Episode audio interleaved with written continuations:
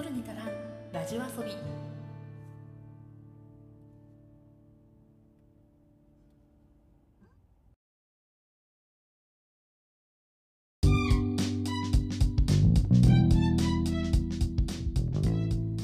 日本の片隅から中毒気味なエンタメ愛を叫ぶ番組「取るに足らんラジオ遊び」通称「トルタラジオ」へようこそ。いつでもポップとサブのカルチャーの合間を歌い歌っているパーソナリティの花田花です。さて今回はお便りいただいておりますので早速読ませていただきます。ラジオネームいちいち絡む人。花田さん30分ですよ。今日の収録は30分間違えないようにお願いします。これだけなの？ってあのね何にも前置きもその後ろ書きとか注釈とか何もなくしかもラジオネームこれいちいち絡む人ってあれでしょ？基地に絡む糸から来てるでしょ？韻踏んでんじゃないのよ。本当にさ。でもねあの30分ですよってあの誰か言ってねって前回確か概要欄にも書いたし 長すぎるよっていう話をさ本編の方でもしてたんでね。注意喚起できあのきっとねこのラジオネームいちいち絡む人を送ってくれたんだと思うんですけど。ありがとうございます。あの今日はねえっとオープニングの長い話もちょっとやめとこうかなって。やばいつぼっちゃった。あのねいつもだったらオープニングで何かエンタメの話をするんですけど。ちょっと今日やめとこうかな。30分だよってこんなに釘刺されてしまったら。とりあえずさっさと本編に行けって感じかもしれないのでじゃあ今日は早速本編の方に行きたいと思います。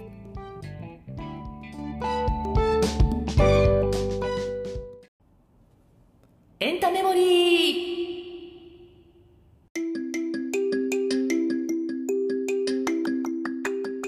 はいこのコーナーでは私花田花がエンタメ作品の記憶つまりメモリーを新旧問わず語っていきます今回ご紹介するのはこちら。ネバーランドダイナー二度と行けないあの店で。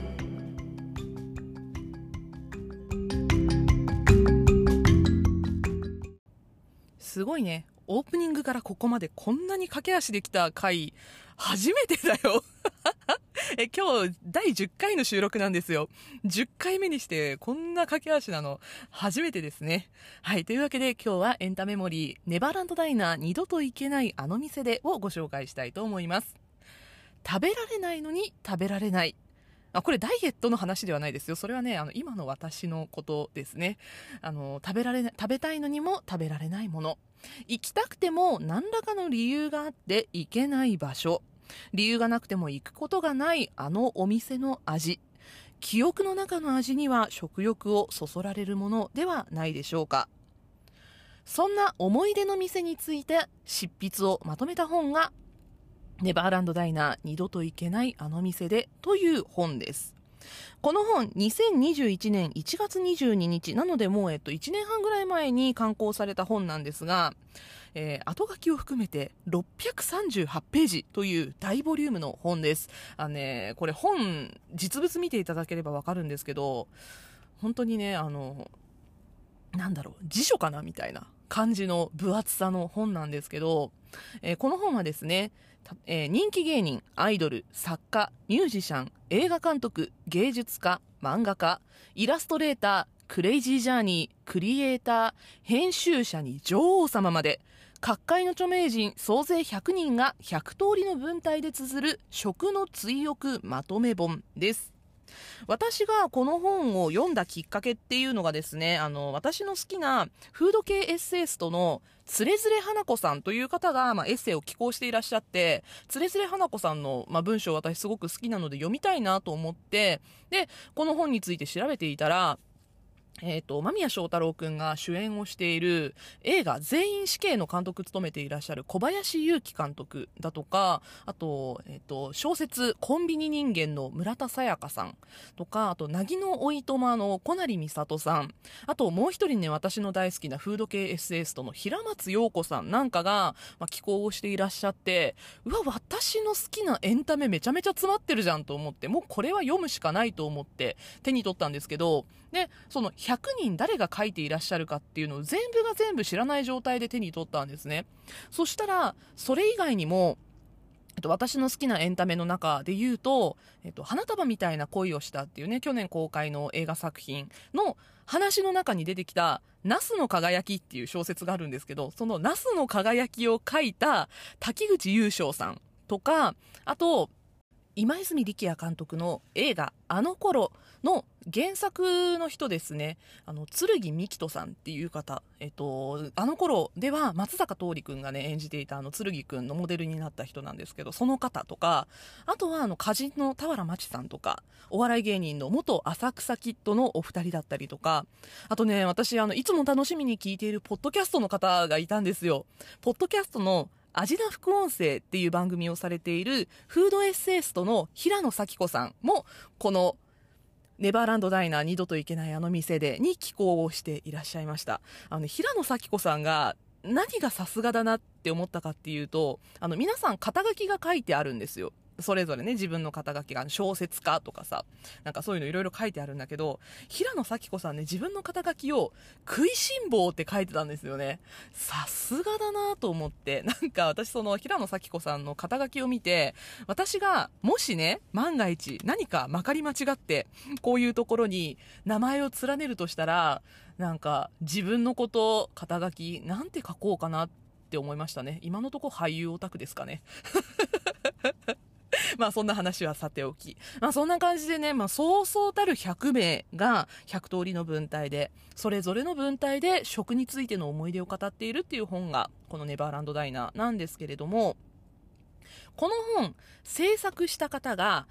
都築恭一さんという編集者かつ写真家の方です。でこの「ネバーランドダイナー」っていう本どうしてまず作られたかっていうと,、えーと、都築恭一さんがインタビューでこういうことをお話しされてましたコロナ禍で飲食業界が窮地に立たされている今いつ大好きな店が二度と行けないあの店になってもおかしくない確かにそうなんですよね。私も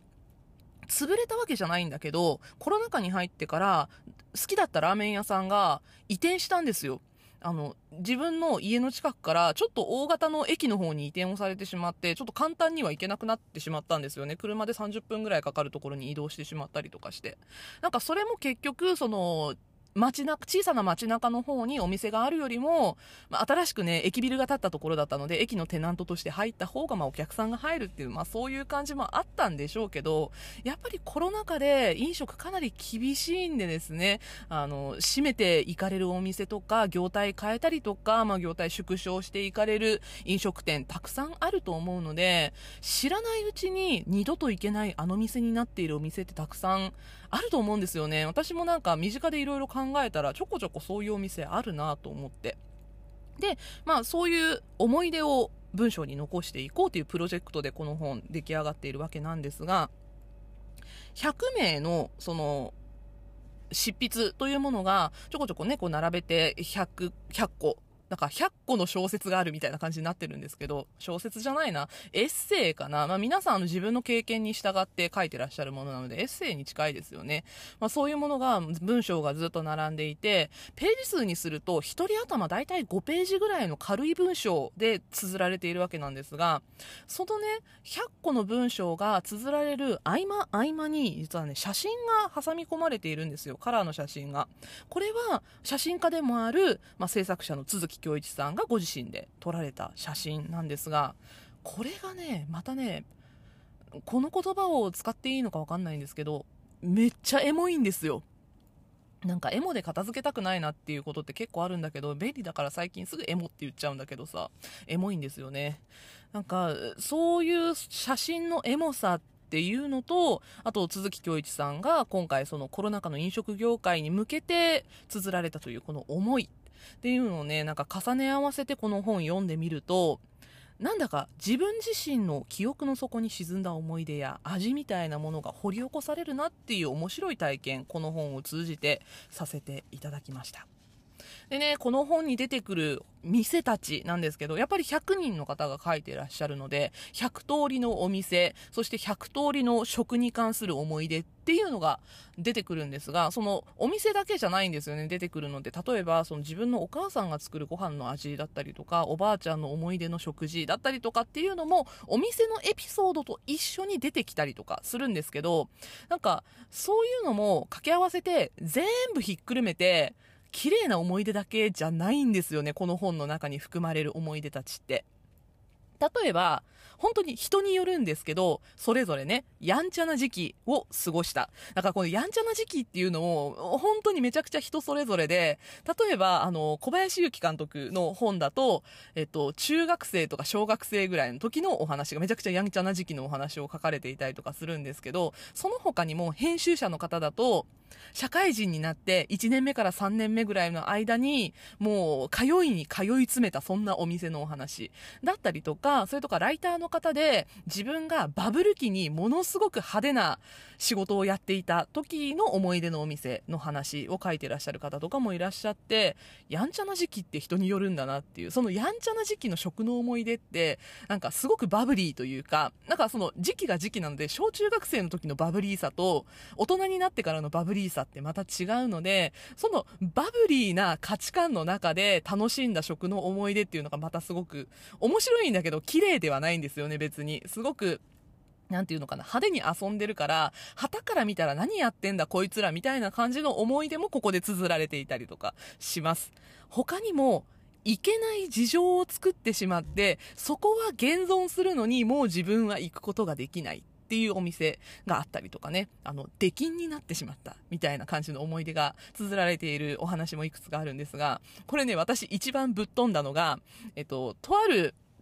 冒険家の方のお話で、あの、インドっていう国自体に出禁になってしまったっていう、すごいですよね。何をしたらそうなるんだっていうのはぜひ本文を読んでいただきたいんですが、国自体に出禁になってしまったので、インドのとある食事がすごく美味しかったんだけど、自分はもうインドに行くことができないので、インドという国に入ることができないので、まあ多分この人生では二度とこの食事は食べることができないだろうっていう話をね、書かれていたりとか、こういうことって普通に生きていたら起こらないですからね、なんか人の人生覗き見ると面白いなというふうに思いました。他にも、あの、基本ほとんど美味しかった、楽しかった、嬉しかったっていう思い出ばかりなんですけど、クソまずくてもう行かねえよっていうお店が出てきたりもするんですよね。でもそれってやっぱり食に関する思い出なので、もうまずかったから、思い出込みで二度と行かないというか、二度と行けないというか、そんなお店ができてしまった。そんな思い出の話が出てきたりとか。他には、あの、自分は家族と一緒にすごく気に入って行っていたお店なんだけど、他人のとある一言がきっかけで、あの店ってまずくない？みたいな、そういうのを聞いてしまって、素直に家族とその店に行けなくなってしまったちょっと悲しい思い出。他人のまずいに思い出が塗りつぶされてしまって、もう二度と行けないあの店になってしまった。そんなあの店のお話が出てきたり。なのでね、なんか、綺麗な思い出だけで綴られるような話ではないので、なんとなく切ない思いになってしまったり、まあそれだけじゃなくってね、家族や恋人やいろんな思い出のあの人たちと行ったあのお店みたいなね、綺麗なお話もあるので、楽しい思いをしたり、なんだかジーンとしてしまったり、そんなお話もたくさんあります。なので、この本に出てくる店たちって、例えば、その著者の方が書いた、あ、そこのお店に行ったきっかけっていうのが、例えばまずは行きつけだった自分が見つけて最初から何度も何度も通っていた行きつけだったお店っていう出会いのパターン。そして誰かに連れて行ってもらったらとってもいいお店だったっていうパターン。あと結構あったのが旅先でたまたま見つけたお店。っていうパターン。なんか海外に行った方の話も結構あって、海外旅行先で路地を曲がって曲がっていろんなところを探し回っていたらたまたま見つけたお店だったので、もしその店が今も現存していたとしても、もう二度とたどり着くことはできないだろう、あのお店みたいなのも出てきました。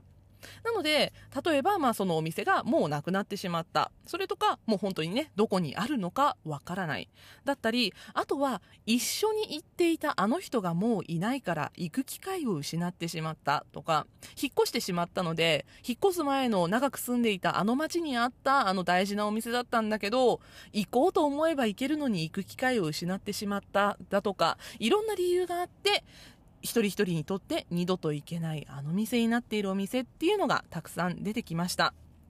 なんだか、こういうお店って割と誰の人生にでもありそうだなっていうふうに私はすごく感じたんですね。だって、私の人生の中においてのネバーランドダイナーって考えてみたら色々あるなと思って、ちょっとね、あの、この収録をするにあたって5個私のネバーランドダイナー思い当たったので、ちょっと一つずつお話をしていきたいと思います。あの、子供の頃からね、遡って話をしていきたいと思うんですが、まず、私の人生におけるネバーランドダイナー一つ目。それが、デパ地下にあった回るお菓子売り場です。これ分かる人いるのかな？なんか西日本の方がそのお店そのお店っていうかそういうお菓子売り場って多かったっていう風に聞いてるんですけど、えっと、私の地元にあったとある百貨店の地下1階の食料品売り場にメリーゴーランドみたいにお菓子がぐるぐる回っていてそこから自分の好きなお菓子をつかみ取りしてあのグラムで売ってくれるっていうお菓子売り場があったんですよ。で、そこに、えっと、子供の頃、えっとね、私が幼稚園の時から、亡くなるまで小学校5年生の時まで一緒に住んでいた祖母がいるんですけど、祖母がね、そこの百貨店がすごく好きで、買い物によく一緒に連れて行ってくれてたんですね。で、一緒に行くと絶対地下1階に行って買っていいよって言って、そこのお菓子売り場に連れてってくれるっていう思い出があるんですけど、まあ、その、おじいちゃんおばあちゃんと一緒に出かけた思い出っていうのと、あの、父や母は連れて行ってくれなかったんですね、そこに。祖父か祖母と一緒に出かけないと絶対連れて行ってくれなくって。なので、なんだかちょっと特別感があったっていうのと、あの、その辺のスーパーで、私スーパーでは、あの、小学生までは母に、一回お買い物に行ったら、おやつは100円までねって言われて、100円を一生懸命計算しながらお菓子を買っていた子供だったので、なので、そのグラム売りのお菓子を買う時だけは、祖母は別に金額を気にしなくていいって言われてたんですよ。なのでなんかこう自分が好きなお菓子を好きなだけ取っていいっていう、なんか子供にしてはものすごくバブリーな 贅沢をしていいっていうね、そんな思い出。だから多分私が人生で一番最初にした贅沢だと思うんですよ、これって。なのですごく、なんだか、あの、思い返すとノスタルジックな気持ちになるんですけど、実は、えー、この回るお菓子売り場があったデパ地下、もう現存しないんですね。あの、もう地元でこのデパートなくなってしまいました。そして、まあ一緒に行っていた祖母ももう相当昔に亡くなってしまっているので、まあ一緒に行っていた人もいないですし。だからね、まあ、私にとってはこの丸岡修理場ネバーランドダイナーだなって思ったのが一つ目。そして二つ目が、えっと、とある中華料理屋さんなんですけど、これも地元にあったお店なんですけど、あのね、エビチリがめちゃくちゃ美味しいお店で、私は小学生から中学生ぐらいにかけて多分ここのお店しょっちゅう行ってたと思うんですよね。ここにはあの家族で4人でよく行ってたんですけど、結構ちっちゃい時から多分行ってたんだよね。私が小学校入ったぐらいから行ってたので、3つ下の妹がまだ保育園に通っていた頃ぐらいから通ってたお店だったんですね。で、その頃は私も妹もあのラーメンを頼んでも1杯食べきることができなくて子供だったからちっちゃかったんでね。ラーメンを1杯食べきることができなかったので、最初は私と妹が一緒に1杯頼んで半分こして食べてたんですよ。したらだんだんやっぱり体が大きくなって、そのうち私がもう1人で1個食べたいって言って1個頼むようになって。で、最終的には妹がラーメン1杯食べれるようになったのそのお店だったんですね。だからなんか、なんだろうね、もうあの30超えてる妹の話なのに なんか妹ちっちゃかった時思い出すなと思って、なんかそういう歴史を見たお店だなって思うんですけど、実はね、この中華料理屋さんも数年前に亡くなってしまいました。潰れ、潰れたっていうか多分あの店主の方がかなりご高齢だったのでもうやめられたと思うんですよね。思うんですよねって言ってるのにも理由があって多分私もう高校生ぐらいからここのお店行ってなかったんですよ。なのでもうかれこれ15年ぐらい行かないうちに亡くなってしまったお店なんですね。実はあの、私今住んでる家からめちゃくちゃ近いんですけど、あの、亡くなる前に食べに行けばよかったなって今はちょっと後悔しているお店でもあります。そこは閉店してしまった後、今は美容室になってしまってるんですね。なんだか、あの、すごく、えーって感じなんですけど。ちなみにね、あの、そこの隣に、あの、インドカレーのお店があって、そこのお店には私はしょっちゅう行ってます。えー、そしてですね、だいぶ時代は飛ぶんですが、大学生の時の思い出になっちゃうんですが、えー、大学生の時ね、思い出の店たくさんあるし、なおかつ、あの、私今、長崎に住んでるんですけど、大学が福岡だったので、ね、あの、コロナ禍がの前はしょっちゅう福岡遊びに行ってたんですけど、今なかなかね、やっぱりあの足を運ぶことができなくて、そもそもなかなか行けない場所に近いのになってしまってるんですけど、それ以上に、あの、私が通ってた大学が、あの、キャンパス移転してしまって、私が住んでた場所の周りっていうのがもうすでに大学がなくなってしまっていたり、私が住んでいたアパートも、あの、大学生のね、単身用のアパートだったんだけど、なんか取り壊されて、一般の住宅だか一般のアパートだかに、今もうなってしまっててね、もう本当に見る影もない街になってしまってるんですけど、まあそんな街の中にも、思い出のお店っていうものがありまして、あのね、私が住んでたアパートの目の前にラーメン屋さんがあったんですよ。もう多分ないよ、多分というか、あの実際、足を運んだ時になかったので、もう多分どこにもないと思うんですけど、あの、ね、名前が嘘みたいな名前なんですよね。天国ラーメンっていうお店があって、この天国ラーメンがね、夜しか開いてなかったんですよ。あの、昼間はやってなくて、半分スナックみたいなお店でね、割とご年配のおばちゃんたちが3人ぐらいで経営されてるラーメン屋さんだったんですけど、カラオケがあったんですよ、そこに。まあ、あの、まあ、もうね、結構昔なので、私が大学生だった時は。採点システムもそこまで厳しくないカラオケですよ。それがあって、しかも、その、みんなね、やっぱり、そう、夜来るので、夜しか開いてないお店なので、飲んだ後に締めのラーメン屋さんとして使ってる、しかも客層的にはおっちゃんたちが多かったんですよ。ね、私も大学生の時ね、飲みに行くことよくあったので、酔っ払って帰ってきて、あ、ラーメン食いたいなと思った、あ、目の前にラーメン屋あるじゃん、みたいな 感じで軽い気持ちで立ち寄ってみたら、カウンターがおっちゃんたちに囲まれていて、うわ、どうしようと思いながら、もうね、あの、招き寄せられて入ったんですけど、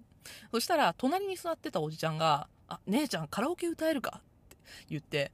もし95点以上出したら、ラーメンタダにしてやるよって言ったんですよ。あの、何を隠そう？私カラオケ得意でして。カラオケの採点システムをね、制覇するのがものすごく得意で、あの、当時のカラオケって100点出しやすかったんですよ、すごく。私100点を出せる持ち曲とか結構あって、95点余裕じゃんと思って。で、あの、歌ったんですね。あの、おじさま受けがすごくするね、当時、高田組だったりとか。そういうのを歌って、まあ、96点、98点とかさ、ちょっと可愛い感じで 100点出さないようにしようと思って。で、そういう点数をバンバン叩き出して、すごいねって言って、じゃあもう今日ラーメンタダにしてやるよって、俺が払ってやるからって言って、あの、ラーメンをね、タダにしてもらうっていうのを、よくやってたんですよ。家の目の前のラーメン屋に入って、ラーメン食ってカラオケ歌ってタダで出てくるっていうね、すっごい嫌な大学生だったと思うんですけど、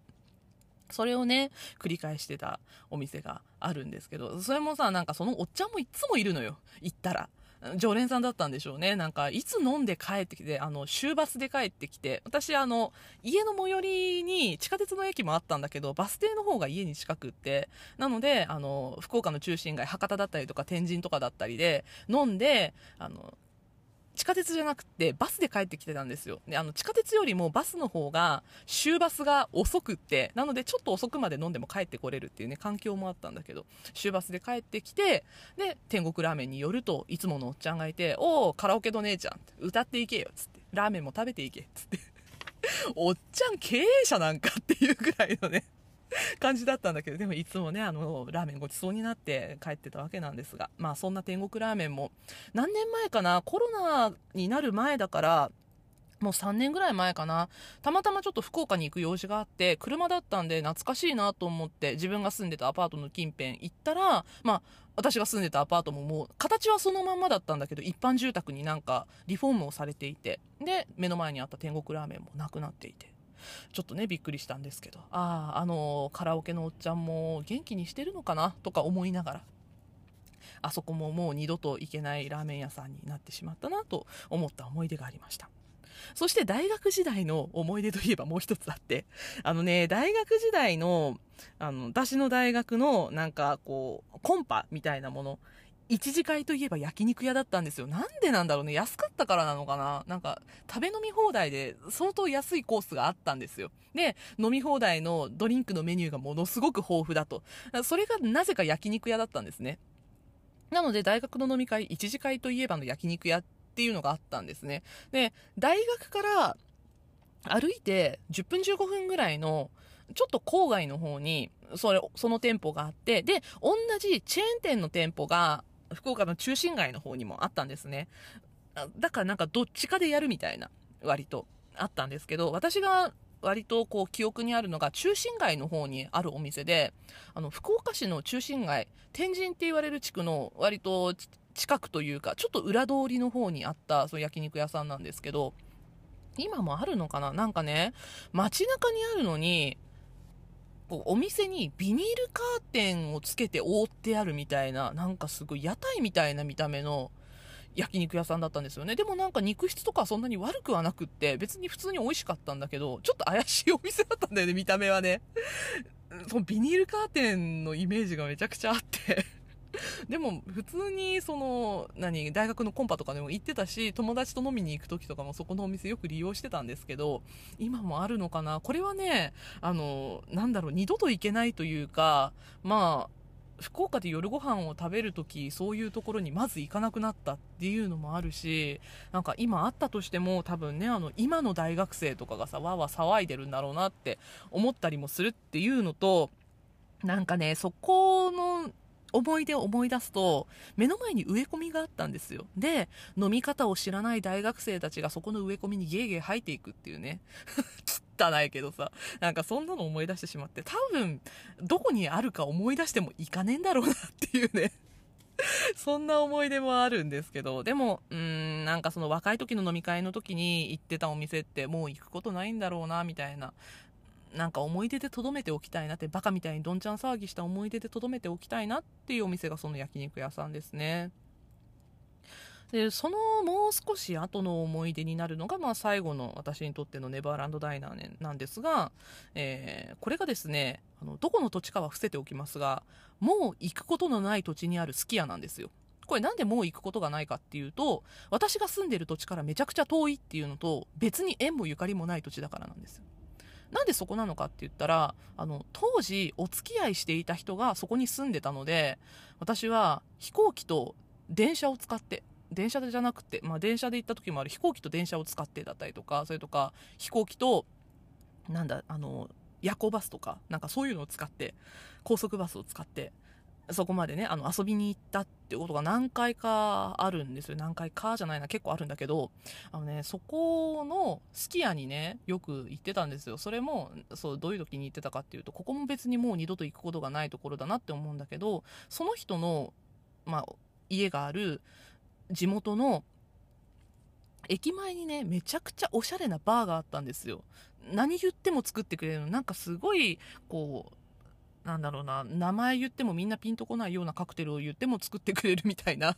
そんなお店があって、で、そこのバーにね、ビリヤードがあって、で、なんかビリヤードさせてくれたりとか、めちゃくちゃおしゃれだったんだけど、まあ、そこも多分もうそこの駅で降り立つこともないだろうし、なおかつ、まあそこのバーに行くことももう二度とないとは思うんだけど、そこ以上に私がなんか思い出に残ってるのが好き家なんですよね。あの、そっちに遊びに行って、一緒に飲みに行って、ね、朝帰りするんですけど、まあ、そこのね、その人の家に泊まらせてもらったりとかして、そその家に朝帰りするんだけど、その前になんかこう夜中飲んで帰ったらお腹すくじゃないですか。お腹空いた時になんかお腹空いたねっつって、寄ろうかっていう時に、そこは、あの、もしね、その私が大学の時に住んでた福岡とかだったら、その、何、飲んだ後の小腹にラーメンなんですけど、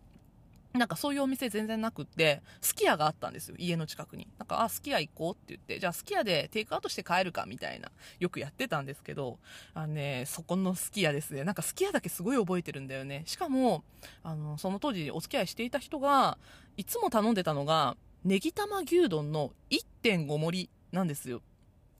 これ1.5盛りっていう言い方でもしかしたら何年ぐらい前か分かる人は分かるのかもしれないんだけど1.5盛りってもうこれ自体今ないんですよね。あの昔は肉1.5盛りっていう風に言われていたあの盛り方っていうのが現在のすき家では中盛りっていう風に言われてるので1.5盛りっていう頼み方自体がもうすでにないんですよね。でまあ当時お付き合いしていた人の真似をして私もよくネギ玉牛丼1.5盛り頼んでたんですけど今やネギ玉牛丼中盛りすら頼まないですね。なんかそれがすごく自分の中で思い出になってしまっているからなのか引っかかっているからなのか別にどうでもいいからなのかはよく分かりませんが今1.5盛りっていうか、まあ、中盛り食べきれないんだよな。そうなんかねそういうなのでまあ私の地元にもすき家はあるしすき家には行くんだけどもうそこの土地のすき家には行くことがないし、ネギ玉牛丼1.5盛りってっていうのはそもそもがもう頼むことができないメニューなので1.5盛りがねもうできないメニューなので。だからもう二度と出会うことがないもう二度と行けないあの店の二度と食べないあのメニューがすき家のネギ玉牛丼1.5盛りだなっていうふうに思います。みたいな感じでさ、あの、多分誰の人生でもこういう食に関する思い出で、しかももう今ないんだよなっていう思い出のお店たくさんあるんじゃないかなと思います。なんか私の話ばっかりずっとしましたけど。かね、そういうお店思い返してみるのもいいかもしれません。あの、個人的な思い出補正を含めて星5つの名店みたいなのって、まあいろいろあると思うんですよ。例えばまあ私が2番目に話をした中華料理屋さんとかがもうまさにそれで、そこのエビチリを超えるエビチリはないと思ってるんですが、まあ、こういうお店もね、いつなくなるか、行けなくなるか、わかんないわけですよ。そして、また行こうかな、まだあるしって思ってるうちになくなってしまったりね、するわけなんですよね。で、そういうお店が、もう行けないお店だったりとか、もう味わえない味になってしまった時、下に残る味の記憶っていうのが思い出を色濃くしてしまうのかもしれないですね。私このネバーランドダイナー読んで思い出したのがあのマルセル・プルーストっていう小説家が書いた「失われた時を求めて」っていう話なんですけどあのこの小説をもとにプルースト効果っていう言葉が生まれてるのを皆さんご存知でしょうか？この小説の中で主人公の少年が紅茶に浸したマドレーヌを口にしたことで昔の記憶がブワーッと蘇るっていう名シーンがあるんですが味覚と嗅覚が記憶を呼び覚ますっていうのを、まあ、プルースト効果ってねあの俗に呼ばれているんですけどこれはねこの小説っていうのがネバーランドダイナーっていうのがある意味あの文章のプルースト効果だなと思ってその文章の中に含まれる食べ物だったりとかお店だったりとか場所だったりとかっていうのが別にその自分の縁やゆかりのある味だったりとかしなくってもプルースト効果的なものがあるなって私は思ったんですよね。なんかこう自分の自分なりの思い出を呼び覚ましてくれるそんなものっていうのがこの本の中にはあったんじゃないかなというふうに思います。で、えー、ネバーランドダイナー二度と行けないあの店では、エンケレブックスから発行されているんですが、このエンケレブックスというところのホームページにネバーランドダイナーの特設ページがありまして、この特設ページアクセスをすると、試し読みで、えー、本文の中から8本なんと読むことができます。太っ腹ですね。100分の8を無料で読むことができます。概要欄にリンクの方を貼っておきますので、よろしければぜひぜひ読んでみてください。そして、コミックメズというウェブコミックのサイトではこのネバーランドダイナー二度と行けないあの店でのコミカライズがされています。なんか月1ぐらいで更新されていて私ねこの本を読んだ時にどっかでこの話漫画で読んだ気がすると思ったらねこのコミックメズで読んだことがあったっていうオチだったんですけど えっとね、今ね、6本ぐらい確か上がってるんですけど、これもあの、コミカライズの方が読みやすいっていう方もね、きっといらっしゃると思うので、えー、コミックメイズのコミカライズの方も概要欄にリンク貼っておきます。えー、こちらもぜひぜひ見てみてください。まあ、そんな感じでね、あの、他にも、えっ、ー、と、コラボでいろんな土地のネバーランドダイナーを紹介する本みたいなのも出てたりするんですが、私は個人的には、このネバーランドダイナー二度と行けないあの店で、映像化に向いてると思うんですよね。飲食物だから今撮影するのはなかなか難しいかなって思ったりもするんですけどあの食べ物系のドラマだったりとか映画だったりっていうのは固定ファンがいるので割とねあの映像化されたら見る人多いと思うんですよ。オムニバス映画だったりとか1話完結もののドラマだったりとかでね映像化できるコンテンツなんじゃないかなって私は思ってるしぜひ見たいなとこれについては思っています。あのいろんな監督さんとかでね1話ごとに違う監督さんとかで撮ってるのを見てみたいですね。あのこれは誰々監督の作風で見たいなとかね。まあもちろんあの小林祐希監督のお話は小林祐希監督が監督を務めて撮っていただきたいなってめちゃくちゃ思うんですけど、あの妄想は止まらない、そんな感じになっています。えー、というわけで今回は「ネバーランドダイナー二度と行けないあの店で」という本を紹介させていただきましたぜひぜひ皆さんもお手に取って読まれてみてください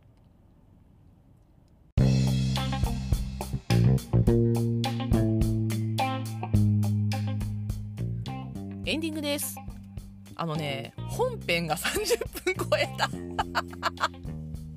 でもさ私の思い出の話が長すぎたのね。分かってる分かってる。でもなんかこれ今日のエンタメモリー話すって決めた時になんか自分の人生におけるネバーランドダイナーの話を一番したかったんだよな。結局自分語りがしたかったっていうねあのそういうあんまりよろしくないですねそういうのもね。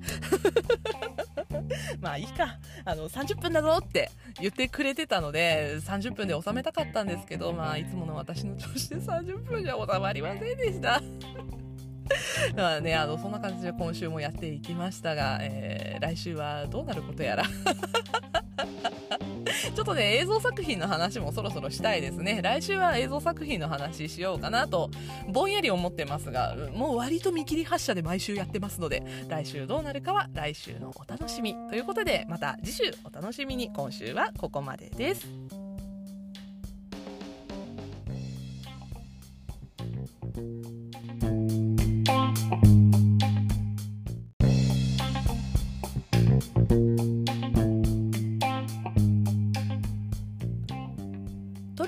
ラジオ遊びは地方在住映像系エンタメカルチャー好きの倍世代がはっと息を止めたよもやま話を好き勝手に一人語る番組です。番組へのご意見ご感想取り上げてほしい話題などは概要欄のメールフォームからお送りください。花田花が思うままに更新する Twitter と Instagram もございます。そちらもぜひフォローをよろしくお願いします。また Twitter、Instagram ではハッシュタグトルタラジオで感想もお待ちしております。ハッシュタグトルタがひらがな、ラジオがカタカナでご感想をお送りいただければめちゃくちゃ喜びます。どうぞよろしくお願いいたします。では今週はここまで。エンタメには中毒性がございます。用法用量を守って正しくお楽しみください。お相手は花田花でした。またね